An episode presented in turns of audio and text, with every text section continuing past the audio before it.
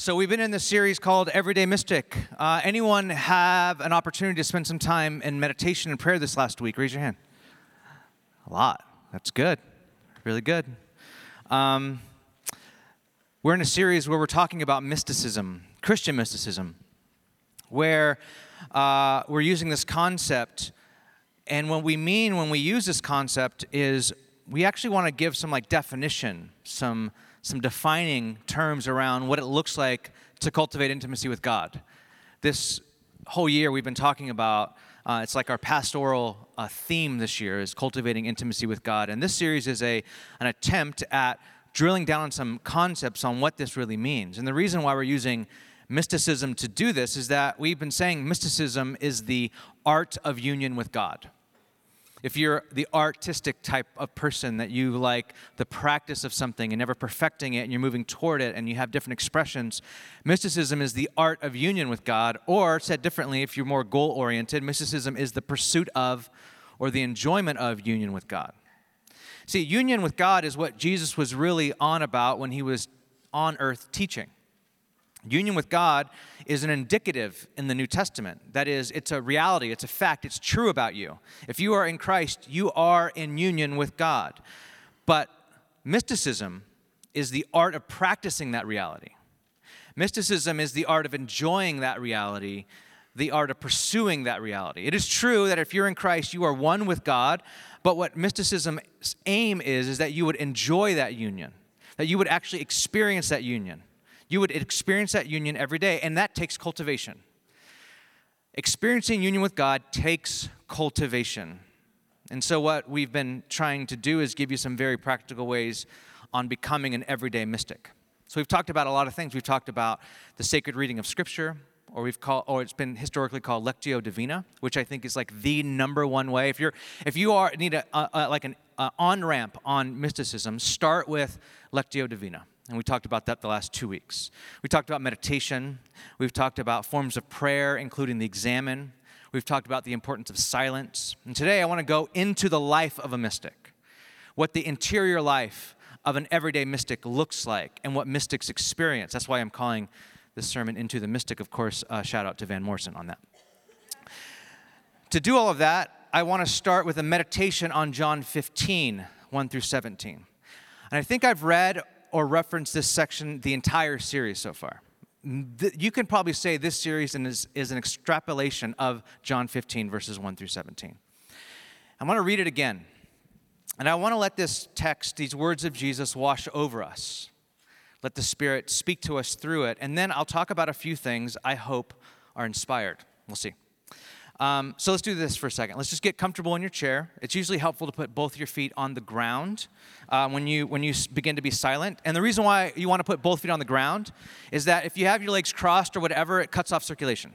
That's just simply why. It's not anything super mystical. Just your leg will fall asleep. And you're like, man, my leg's asleep.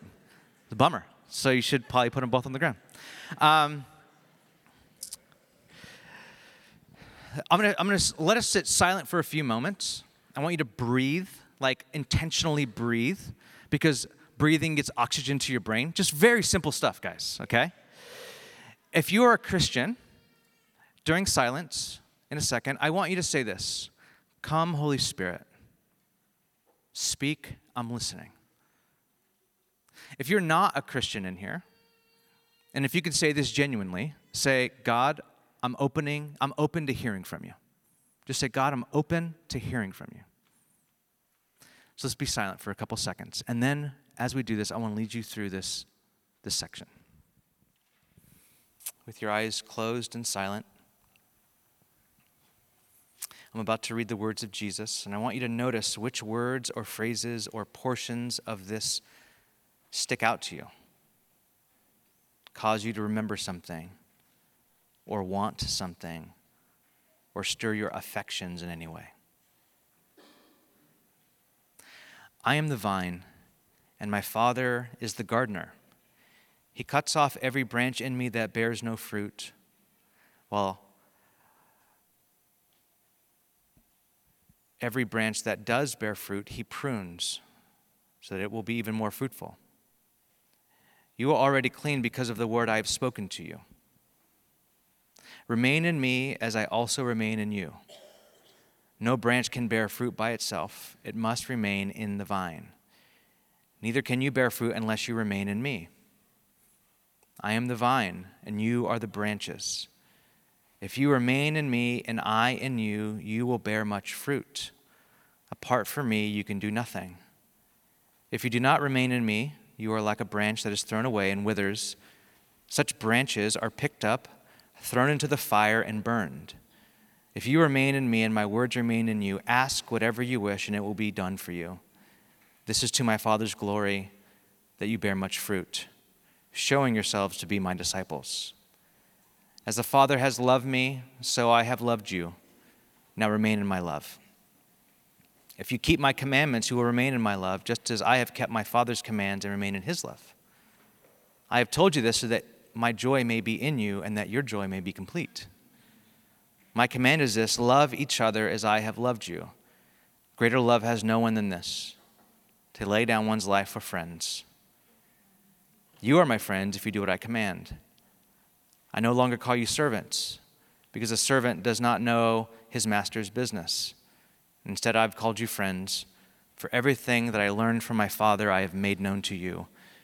You did not choose me, but I chose you and appointed you so that you might go and bear fruit, fruit that will last, and so that whatever you ask in my name, the Father will give to you. This is my command: love each other.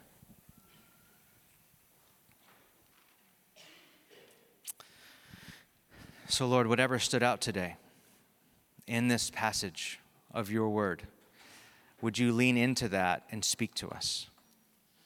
May something in this sermon or something that happens in this room speak directly to something that you have flagged or brought to our attention in this reading. In Christ's name I pray. Amen. Amen. I love John 15. I've spent a lot of time meditating through John 15. I think it's one of the most mystical and practical teachings Jesus ever gave us. And what's better than all of that is that he used metaphor to talk about this. Vine and branches. We are the branches. He is the vine. We have to stay in him. Because in metaphor is how we actually learn reality. And his hope is that this simple metaphor would shape our reality. That what he's teaching us in John 15 would shape our reality, because what he's saying, what Jesus is saying here, is true reality. And we learn reality in order to navigate life better. Just like knowing 1 + 1 = 2. That's reality. And knowing that simple reality can help you navigate life a lot better. It can help you deal with your money and choosing things at the store, even doing things like coding, like the simple building blocks. Like, that's reality. 1 + 1 = 2. That's reality. And it helps you to build on that reality, because that's reality. And in the same way, what Jesus is saying, this is reality. That Jesus is the vine and that you are the branch, and you must remain in him. And to truly do anything in this life, you have to stay in Jesus. And what Jesus is saying is that's true. That's reality. Like 1 + 1 = 2. I'm the vine, you're the branches. Stay in me, and apart from me, you can do nothing. That is reality. And if you believe that, like believing 1 + 1 = 2, you will navigate life better. You can actually build on that. And here's what this means. On one hand, that's mystically beautiful and mind-blowing. Oh my gosh. If I remain in Jesus and he remains in me, his life flows into me, and I can do something with my life. And not just that I can ask him things and for things, and these things start to happen in my life. He's the source, the true vine. Like, that's reality. Now, the challenge to that is this. What's challenging about this idea is that we don't have inner light. The light in you doesn't honor the light in me. We don't find ourselves by looking within. This is what you grew up learning. We don't know who we are by going inward and inward into ourselves to find what's ultimately in there that's true. That's not reality. If you do that, eventually you will die. You will do that enough to where you don't ever, ever, you will never, ever, ever find out who you are. You will continue to be in this fluidity where there is no grounding at all. Life, light, and love happen from outside of us, and they're a gift that we receive. They happen from being connected to something outside of that, that being the true source, the vine, that is Jesus. Now, I'll try to spend the rest of my sermon explaining why I think that's true. If you don't agree with me now, just keep listening. And if we're not connected to that vine, we have no life. This is what Jesus is saying. We have no true vitality, and we are not awakened toward the world and toward eternity. I think that's the challenge of this metaphor, that apart from me, you could do nothing. But the mystical beauty of this metaphor is that if we are connected to Jesus, if we remain in him and his words remain in us, we have God himself, Father, Son, and Spirit living in us.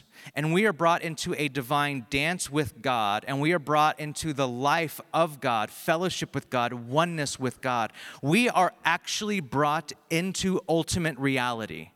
At the center, at the core of the universe, there is an ultimate reality, and it is this: Father, Son, Spirit, Trinity, three in one. God himself living in perfect union with himself, needed nothing, but out of his love created humanity to share in that union, to share in that relationship, which is why every single one of us is a relational being. At our core, we're relational. Why? Because God's relational. That is ultimate reality. That's insane. The fact that through Christ, we're brought into that ultimate reality, and that lives in us. We are brought into the divine. If you do not think that Christianity is mystic at all, you have not read the teachings of Jesus. That is insanely mystical, that you and I are brought into union with God. And through Jesus, we are brought into this mystical and very organic union with God, a life with God that is so seamless, it's hard to know where one ends and the other begins, like vines and branches. A life that is so organic that the byproduct of this kind of life is fruitfulness, bore for the life of the world. Jesus is saying, stay connected to me and you become fruitful. Now, Paul the Apostle would go on to expound on what Jesus means here in Galatians 5. He says the fruit of the Spirit, the fruit that we bear, is that right? Okay, good. Thank you. The fruit that we come up with, 90% of preaching is finding other ways to say words you can't think of. What we bear into the life of the world, Paul says in Galatians 5, is love, joy, peace, patience, kindness, goodness, gentleness, faithfulness, and self-control. Now, you can't make those things up. You can't love by going, oh, I'm going to be more loving today. It just doesn't work that way. You can't go, oh, I'm going to be more joyful today. You can't do that. I'm going to go for happiness. And it just never works out that way. It only happens as a byproduct of staying connected to Jesus. But how does that happen? Look at verse 4 again in the Message. This is John chapter 15, verse 4 in the Message Bible, which is Eugene Peterson's translation that he wrote for his congregation. To help his congregation understand the Bible, he wrote his own translation for them. I'm still working on mine, guys. Okay, just give me some time. This is what it is. He says, live in me. Make your home in me just as I do in you. In the same way that a branch can't bear grapes by itself, but only by being joined into the vine, you can't bear fruit unless you are joined with me. Look at that. Keep that up on the screen. Live in me. Make your home in me. See, fruit is a byproduct of that. You don't make fruit. Fruit is the organic result of a branch just staying connected. Just staying connected. By you staying connected to Jesus, your life becomes more loving. You can't drum this up. By staying connected to Jesus, you become more joyful. That is not dependent on your circumstances. Being connected to Jesus, you become more at peace. But listen, you're not responsible for the fruit. God's responsible for the fruit. But to say that John 15 means you don't have responsibility is a lie. Look at your responsibility. You are responsible for living in God and making your home in God. Right? He's responsible for the fruit. You're responsible to remain. Are you responsible to live in or make your home in God? NIV says to remain in him. And what Jesus is saying here is that you have both the ability and the responsibility to live in God. You have both, first of all, church, you have both the ability, meaning you can do it. You can live in God. If you don't think you can, you can. And you have the responsibility. You must live in God. You can live in God, and you must make your home in God. And what that looks like for the life of a mystic, what that looks like for a life of an everyday mystic, is what I think the Spanish mystic John of the Cross says. John of the Cross put the spiritual life like this. This is obviously a transliteration, being that he wrote in Spanish. He said this: the spiritual life is about making space for God in our lives, a space for God to fill, because his greatest desire is to give himself completely to us. Keep that on the screen. Maybe take a picture of that. I'll smile. No, this is so important, guys and gals. The spiritual life is about making, I think this is actually poetic if you break it down like this, if you're taking notes, making space in our lives, space for God to fill, because God wants to give himself to us. Making space in our lives, space for God to fill, because God wants to give himself to us. That is the essence of the spiritual life. That is the essence of a life of a mystic, of an everyday mystic. I want to make space for God in my life. And I want this space to be filled with God. I want to make space for God and for God to fill this space with himself, because God wants to give himself completely to me, completely. And so, making space for God. This means physically making space for God, like physically as in time and space for God. And this means consciously, like everyday awareness. That's the hope anyways, the everyday awareness. And this is how the life of God gets into the interior life of a mystic. This is how the life of God gets deep down into our lives. As we live in union with God every day, we have to both physically, time and space, make time for God and space for God, and we have to consciously, meaning an everyday awareness of that, which leads to the summation, the telos, the goal of mysticism, which is contemplation. The contemplative life where God lives in our awareness all the time is the goal. Now, I can't speak, honestly, to be just dead honest, I can't speak too much to the contemplative life because I'm not there yet. When I'm there, when I'm hopefully 80, I will do a great sermon on this. Not there yet. I can talk about the principles of it, but it's just, I'm not there. But I do want to say a few things about making space for God, because I am there now, and I have been there. What does it look like to make space for God, a space for God to fill, because he wants to give himself completely to us? What does that look like?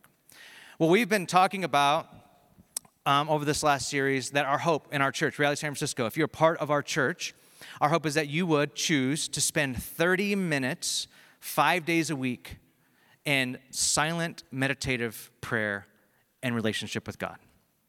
30 minutes. Now, it might start with five minutes. It might start with two minutes. It might start with 2 minutes 3 times a week. Great. Stay on that track. And then it might go to 5 minutes. 10. Our hope is 30 minutes, 5 days a week. Because I think there needs to be some grace there. We build in grace here at the church, right? Build in the grace there, 5 days a week. That's our hope. That's what I'm hoping that we're all trying to creatively move toward.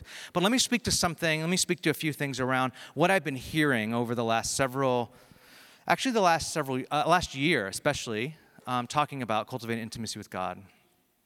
Ronald Rolheiser, in his very short book on prayer, tells a story of a friend who one of his friends who's faithful in church attendance, try to live an honest and a moral life, but his friend finds himself in his mid-40s being plagued by doubts about God, and he's unable to pray. And he went to see a spiritual director. A spiritual director is someone who's trained in helping you get through rough patches in your spirituality, to talk about how your prayer life's going, talk about how you're finding God in circumstances in your life, how God's conspiring in your life to show himself to you. He went to see a spiritual director and received what sounded like a very simplistic piece of advice that actually made him mad. His spiritual director said to him, "Make a promise to yourself to sit in silent prayer for a half an hour a day for the next 6 months. If you are faithful to that, you will recover your sense of God. His friend protested. His friend said, there's no way in the world I'm doing that. The spiritual director persisted. Just do it. Show up and sit in silent prayer, even if you feel like you are talking to a wall. It's the only practical advice I can give you. Be gone, or whatever. Good night. So Rolheiser said his friend did it. He said after 6 months, his sense of God had indeed returned. And then Rolheiser says this. Our sense of God's existence, his presence, is very much linked to fidelity to prayer. However, and this is a catch-22, we struggle to sustain long-term real prayer in our lives. I love how true, when you read spiritual writers, most of them are very honest around the struggle to develop the interior life with God. The struggle to get to the place where you have consistent times with God. They talk about it all the time. And Rolheiser here, I love this, true to the way he writes, why I love the way he writes. He says, this is a catch-22. They're actually, you need regular disciplined prayer, time in prayer with God to sustain that life where you feel like God's close to you. And at the same time, it's a catch-22, you struggle to sustain long-term real prayer. The only way that you really feel close to God is through disciplined long-term prayer. And the biggest struggle is disciplined long-term prayer. And then right after that, he says something that I read over, a while ago, and I've just been dying to share it with you, but I've just held off to right now. I attest to this 100%, and this might really minister to you. And if you feel like making this kind of space for God is so hard, you might really resonate with this. If not, just chalk it up to maybe this might happen to me one day, maybe. But for a lot of us that struggle in prayer, I hope this really speaks to you. He says this. Prayer is easy only for beginners and for those who are already saints. That is so helpful. During all the long years in between, it is difficult. Why? Because prayer has the same inner dynamics as love. And love is sweet only in its initial stage, when we first fall in love, and in its final mature stage. In between, love is hard work, dog fidelity, and needs willful commitment beyond what is normally provided by our emotions and our imagination. Why isn't anyone saying this? Why hasn't anyone told you this? I don't know. I'll talk to your pastor. No, why hasn't? This is so important. So, some of you guys, romantics, are like, oh, I can't believe you put that on the screen. What are you talking about? I'm in love all the time, everywhere I go. Oh my gosh, just love, love, love, love. I love. Okay? And it's hard to be around you all the time, to be honest. But for the rest of the world, because it does happen. There are people that fall in love with God, and it's this ecstasy all the time with God. And it's not work, it's just so easy. And then they fall in love with someone. It's the same thing in their marriage. Very, very, very rare. For most everyone else, you need to hear this. Prayer has the same inner dynamics in love. When you fall in love, there is something where you forget to eat, you forget to think, you forget to do. You just fall into love, and it's amazing. And then what happens is there's this cooling off period. And this is true of love. And then when you get married, the thing happens again where you're first, could be month, it could be year. You're just everything's new, it's amazing. And then it gets really hard. And this is where people think that, did I make a mistake? Did I marry the wrong person? By the way, everyone marries the wrong person. Can we just get that out of the way? It's not even a marriage talk. That's next year. We're doing one, but everyone does. But love is, and again, I hope this doesn't discourage anyone. If you find that you are an exception to the rule, this is great. For everyone else, listen to this. Prayer and intimacy with God and mysticism, whatever you want to call it, has the same inner dynamics of love because it is love. Prayer is love. And love is at the center of the John 15 passage. He says, remain in me. And Jesus says, by loving. As the Father has loved me, so I have loved you, now remain in my love. At the very center of abiding in Christ is love. Remaining in Jesus means remaining in his love. And listen, young church, listen. Love requires duty. Love starts to take on the same form as duty after the initial butterflies of love wear off. You need to know this, both about human love and loving God. It starts to feel like duty. When you're married for a certain amount of time, it starts to feel like, I have to do this. It feels like washing dishes. It feels like going to get something for your wife when you have just settled in on the couch. It feels like saying no to something you wanted to do because of something you have to do. Love feels like that. And I know, I'm sorry, in this consumeristic sexual revolution, the American promise of life, liberty, and the pursuit of happiness has ruined this concept for you. But love is a virtue and not simply an emotion. It's more of a virtue than it is an emotion. And virtues have to be developed in your interior life through discipline. This is why marriage is a discipline. This is why you stand before the court, or you stand before a priest, or you stand before a pastor, and you make vows that I will do this discipline whether I'm sick or I'm healthy, whether I'm rich or poor. All the vows. I will do this no matter how I feel, because this is going to develop in me. Prayer and the mystical life feel that way. It feels like effort. It feels like work. That doesn't mean it's not working. It just means it's work to shape you, like working out shapes your muscles. Now, what if you don't have time? What if you just honestly don't have the time to commit to this duty of love because of another duty of love has all your energy? For example, having young kids. Moms and dads of young children have some of the hardest time finding this time for this kind of discipline with God. Working or not working, it's still really hard. This last week, Dr. Tim Keller was in the Bay Area teaching and lecturing in different places, and there was a smaller lunch that I was invited to, and Ryan, I don't know if Ryan's here, but Ryan Payton, one of our members, was interviewing him. And at the last question he asked Dr. Keller was, by the way, Tim Keller is a pastor in New York City, pastored there for 20-something years, New York Times bestselling writer, all this stuff. He's just huge in forming the concept that even in my own personal life, that you can actually plant churches in post-Christian cities like San Francisco. I didn't even think that was a thing when God called me here, but he helped a lot to shape that. Anyway, so he asked Tim Keller about his prayer life, and he recently retired from the pastorate. And he asked, has your prayer life gotten better now that you're not a pastor? And he said, actually, no. My prayer life hasn't gotten better after retiring, having more time. Actually, my prayer life grew exponentially after my kids went away to college. And not because he was praying for his kids, but because he had more time. And he said, he gets this question all the time from parents of young children.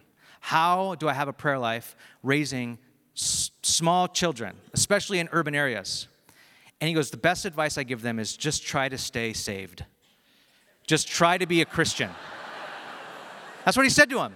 He said this, quote, just try to stay saved. And he said, and I'm a Calvinist. And I said that. Now, of course, it was very funny. He goes, but he goes, there's some truth to it. It's hard in those years. Rolheiser is asked the same question by a young mother, how do I find interrupted time each day to pray, raising small kids? To which he responded, raising small children, if it's done with love and generosity, will do for you exactly what private prayer does.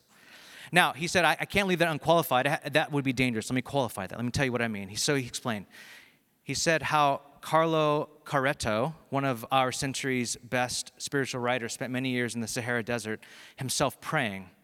And he once confessed that he felt that his mother, who spent nearly 30 years raising children, was much more a contemplative, much more of a mystic than he was, and less selfish. He says, see, certain vocations, such as raising children, offer a perfect setting for the contemplative life. They provide a desert for reflection, a real monastery, A parent who raises small children experiences a very real withdrawal from the world. That existence can feel very monastic. Tasks often remove a parent from the centers of social life and even the centers of important power. Parents can oftentimes feel removed. And then he says, quote, perhaps more so than even the monk or the minister of the gospel, she, mom or dad, is forced almost against her will to mature. For her years while she is raising small children, her time is not her own. Her own needs have to be put into second place, and every time she turns around, some hand is reaching out demanding something. Years of this will mature most anyone. See, the whole point of private prayer is the maturing of your soul, and Rolheiser says raising kids and giving your life self-sacrificially to do that is the same sort of inner dynamics that happen. I was just speaking with Ruthie Kim this last week, and she was telling me how both her sons, Keelan and Phoenix, are off to school now. And she has time that she hadn't had in years to spend time praying. She goes, I just got done with this walk and going to the park and praying. And it's just like years. I've been wanting this to happen for years. And so I was after, like, how's it been? Like, I've just been thinking about this. Being a mom, a parent, working. She says, it's always been an experiment to find time to pray. Always. Some weeks I'm doing really good at it. Some weeks I just feel like, again, I'm not even saved, like that, everything in between, it's an experiment. I think it's a worthy experiment. I think doing this, giving ourselves to this is a worthy experiment. See, since prayer and meditation and cultivating intimacy with God has the same inner dynamics as love and therefore means it feels a lot like duty, it should show us the everydayness of mysticism. See, before I tried to become a mystic, I went to work, and I did chores, and I took my wife on dates, and I slept in on Saturdays. And after I became a mystic, I went to work and did chores and took my wife on dates and slept in on Saturdays. So the mystical life doesn't automatically change you in radical and remarkable ways, but it will over time. I do all the same things I do, but with, I think, more awareness of God. I was just telling someone this last week. On Labor Day, I went to... I went to try to go golfing. So I like golfing. And I go, and I hurt my back. Like, I'm 40 next week, by the way, and I just feel it everywhere. And I hurt my back like 5 weeks ago. So I think I'm good enough to go golfing. Like, I think I'm good enough. I think my back's good enough to go golfing. The very first hole, I throw my back out again. And I have to pick up my ball and, like, walk off the course. And so I call Ash, and she's so sad. Oh, my gosh, I'm so sad. I'm so sorry. And I'm thinking, if you have to walk off a golf course, it's pretty bad. Like a golf course. I mean, I get it. Like, you hurt yourself playing soccer or, like, something intense. But golfing, like, I'm, like, walking. I'm like, hey, I hurt myself, guys. I got to go. First hole. First swing. I gotta go. Like, and the thing is that for me, my personality type, I love living without any sort of limits, and I love living and enjoying life. I think that's pretty much San Francisco's personality type, by the way. And the second I'm told I can't do something, I fall into despair. Like someone's, like, is there anything worth living for anymore? And I walk off the golf course, and I'm driving home, and I'm thinking, what if I won't be able to golf anymore? And I was like, okay. And yesterday, Ash and I were on the Sabbath walk, and I'm like, I'm thankful that I didn't despair last week, where I typically would have. I'm like, I can't, my back, all of these things, just like, I can't. And I'm okay with this. The life of a mystic is that you actually live the life the way you always lived it, and the result, the change is inward. One writer on Christian mysticism says, on one hand, nothing changes as a result of embracing the mystical life. On the other, everything changes.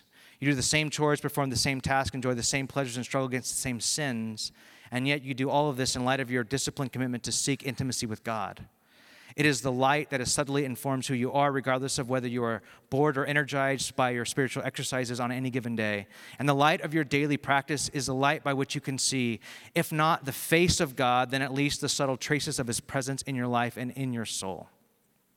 Brother Lawrence, who wrote the small little book that I recommend everyone get, Practicing the Presence of God, was a French monk who served in the kitchen of his monastery, and he had a prayer, he had a hymn, and it went like this: Lord of all pots and pans and things,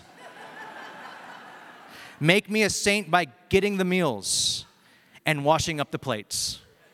Amen. This sort of thing. And he said this came from the practice, he said, is to stay in the actual presence of God, he says. The, quote, actual presence of God. And he said that happened by habitual, silent, and secret conversation in the soul with God. Like everything he was doing, he was trying to be in conversation with God. Frank Lombach, who is a missionary to what was known as the silent billion, those who could not read or write, he tried these experiments. He actually said in his book, again, I recommend this book to you, The Letters of a Modern Mystic, Letters by a Modern Mystic. He says, you and you and you and I do experience find fresh contact with God sometimes and do carry out his will sometimes. One question now will be to put to the test is this: can we have that kind of contact with God all the time? All the time awake, fall asleep in his arms, and awaken in his presence. Can we attain that? Can we do his will all the time? Can we think his thoughts all the time? I choose to make the rest of my life an experiment in answering this question. In doing that, he brought literacy to literally millions of people. He had degrees at Princeton, Union Seminary in Columbia, went around as someone who lived in communion with God, bringing literacy all over the developing world. The beginning of this series, I started with this question, and I want to end here, this sermon here. The Jesuit theologian Karl Rahner said, the Christian of the future will be a mystic or will not exist at all. And what he meant by that was that people will either have a dynamic, conscious, and experiential relationship with God, or their faith will be somehow dying and looking for some sort of quick hit of something to try to keep it alive for another season. See, in our secularist consumer culture, we have a story that says the more wealthy, the more enlightened, and the more consumptive you become, the less religious you become, the less interested in transcendence you become, and so on. But I honestly don't see how that fits into anyone's story. We are all haunted by the transcendent. We're all haunted by the beyond. There's a documentary that Ash and I recently watched called, it was about a gal named Dolores Hart. She was a Hollywood starlet. She was living in the Hollywood dream in the 50s and early 60s. She starred beside everyone who was someone, including Elvis. And two things happened. She was engaged after a huge offer by a studio for over $1 million in the late 50s. For a woman, that's a huge deal. And then she gets engaged. And then she goes on a retreat to a Benedictine abbey, a silent retreat. And there in this abbey, in this Benedictine silent retreat, something in her heart is pricked. A thorn is lodged into her side. So she goes back to Hollywood. She breaks off her engagement, and she commits her life to the abbey with her wedding dress that she bought for her wedding. And she gets married to God. Now, on its own merit, it's just a wonderful account of a woman who has found everything that anyone in this world wants, but is still not satisfied and is haunted by the transcendent.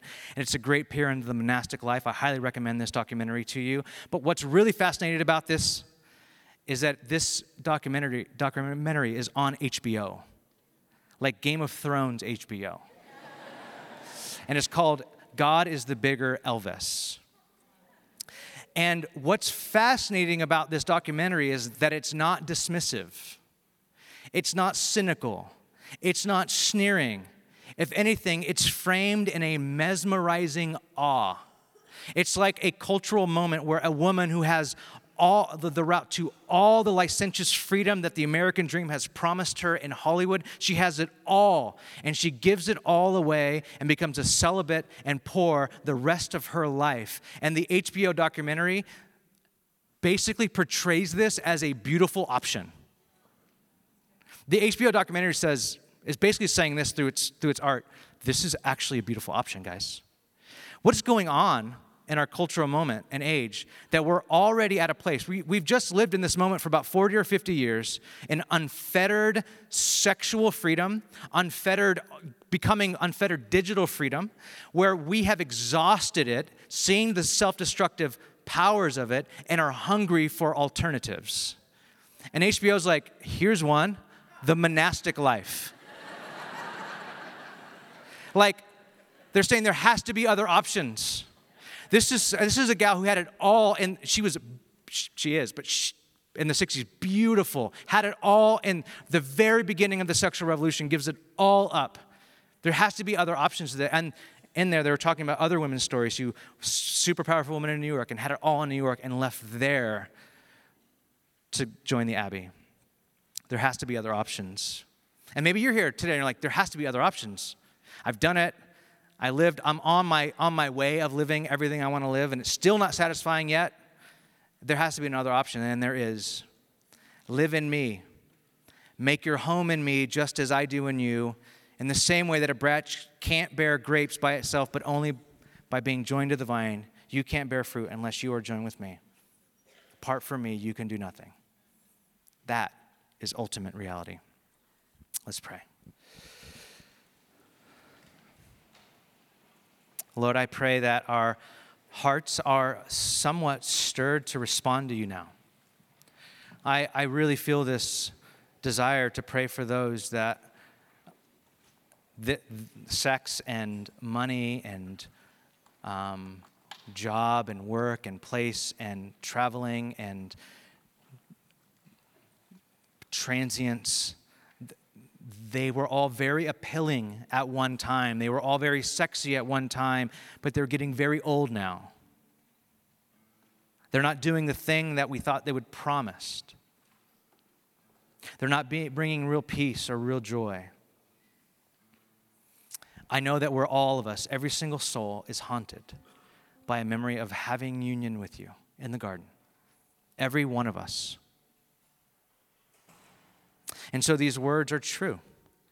Apart from you, we can do nothing. Some of us have hit rock bottom to a place where we needed recovery. And that's a beautiful thing. It's a beautiful thing because our disease has shined a light on our real need for you, our human need for you. Some of us are really good at coping. We're really good at not drinking too much, not having too much sex, not making too much money, and still coping and have not run to the end of ourselves. But still, it's not satisfying. It's not doing the thing. And there is an invitation, God, by you. There is an invitation to abide in you, to turn to you, to connect to you. I do think the life of the monastic life is an option for some. But I think for most of us in this room, abiding in you while we abide in San Francisco is what we need to learn. So whatever needs to get out of the way for that to happen, would you remove that now? Whatever we need to confess, whatever we need to tell you, whatever accountability we need around that, may that begin to happen now. I pray this for the sake of your church, that we would be fruitful, God, and our fruit would remain. In Jesus' name, amen.